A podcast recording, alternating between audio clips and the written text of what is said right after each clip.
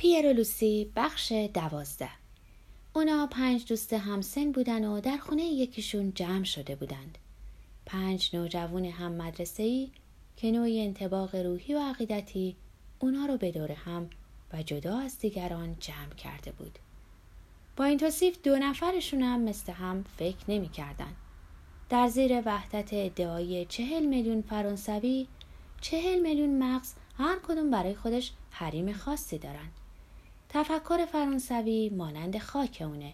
کشوری متشکل از املاک کوچیک. هر یک از این پنج دوست میکوشید از فراز پرچین مزرش با دیگری تبادل نظر کنه. اما این کار تنها برای پافشاری بر عقایدشون بود. از همین رو اگرچه همگیشون جمهوری خواه نبودن آزاداندیش بودن و همگی مخالف با ارتجاع فکری و اجتماعی و بازگشت به گذشته. ژاکس طرفدار دو آتیشه جنگ بود. این جوان یهودی سخاوتمند از تمام تعصبات روحی فرانسه طرفداری می‌کرد.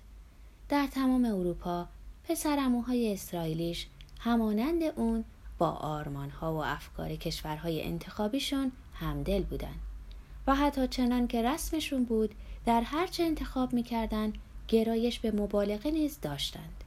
این پسر جوون خوشقیافه با صدا و نگاهی پرحرارت و کمی سنگین با خطوطی منظم در صورتی کشیده بیش از حد در اعتقاداتش پافشاری می‌کرد و در مخالفتهاش تندی به خرج می‌داد.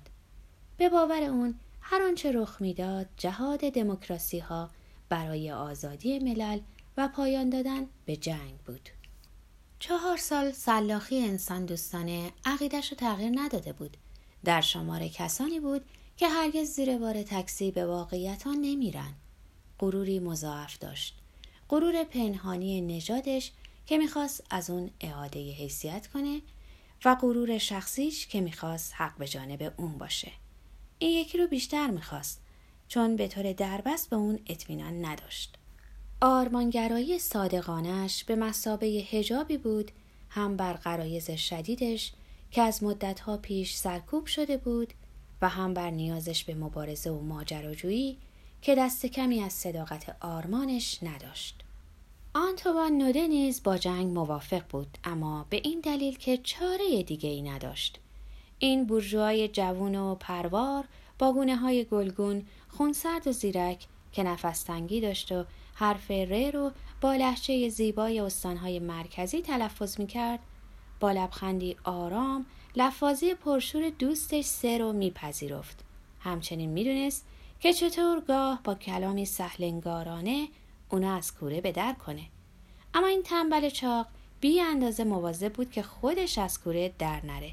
چه فایده که برای چیزی که بستگی به ما نداره خونمون رو کثیف کنیم. فقط در تراژدی هاست که شاهد کشاکش قهرمانانه و پرگویانه میان وظیفه و خوشگذرونی هستیم. وقتی که اختیاری نداریم وظیفهمون رو انجام میدیم و چونمون رو خسته نمی کنیم. اما هیچ خوشایند نیست. ناده نه تایید می‌کرد نه معترض بود. عقل به اون حکم می‌کرد حالا که قطار راه افتاده و جنگ شروع شده باید به اون حرکت کرد. راه دیگری نیست. کندوکاو درباره مسئولیت ها اطلاف وقته. حالا که اجبار به جنگیدن دارم بی حاصله که فکر کنم اگه شرایط این گونه می‌شد که نشد می‌تونستم نجنگم. و اما مسئولیت ها از نظر برنار سسه مسئله کاملا اساسی بود.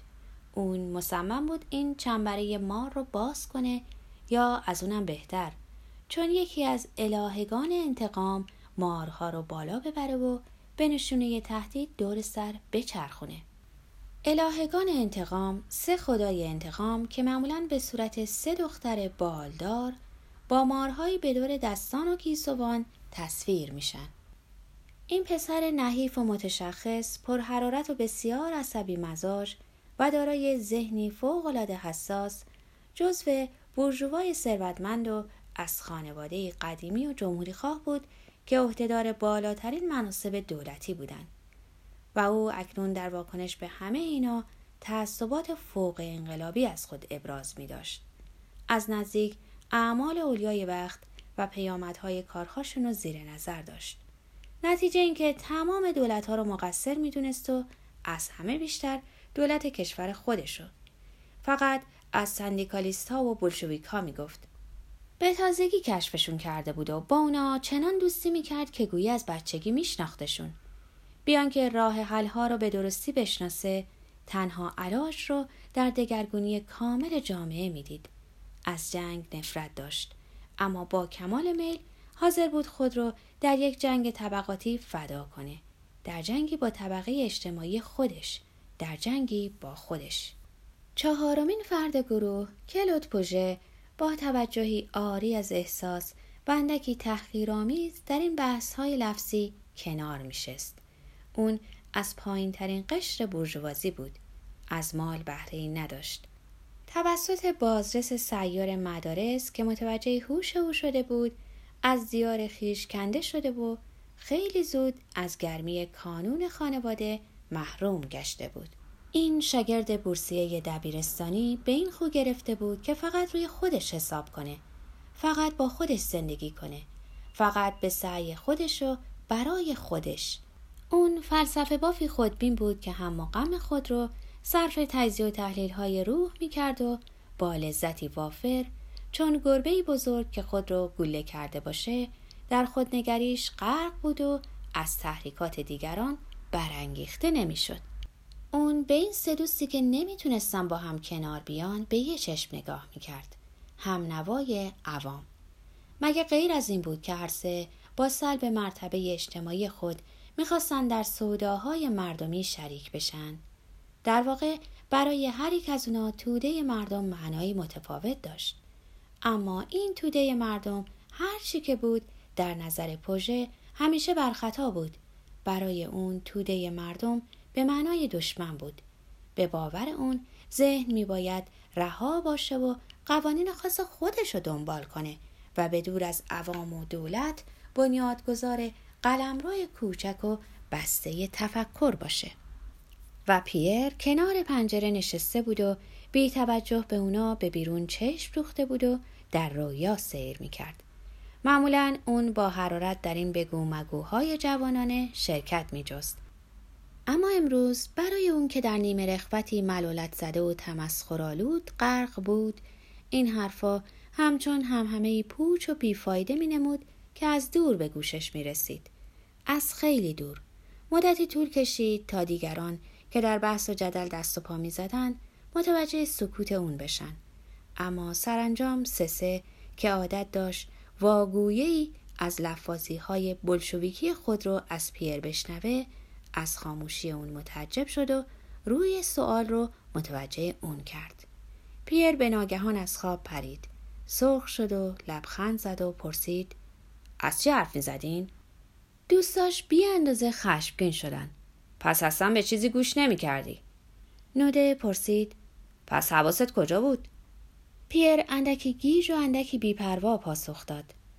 به بهار بهار که بدون اجازه شماها برگشته و بدون اجازه ما هم خواهد رفت. همه به باد تحقیرش گرفتن. نوده به تنه اونو شاعر نامید و ژاکسه خودنما خطابش کرد. فقط پوژه با کنجکاوی و تنه با نگاه سرد چشمان جمع شدهش به اون خیره بود و گفت مورچه پرنده. پیر به خنده افتاد. چی؟ پوژه گفت مواظب بالها باش این پرواز جفتگیریه. یه ساعت بیشتر طول نمی‌کشه. پیر گفت زندگی هم بیشتر از این طول نمی‌کشه.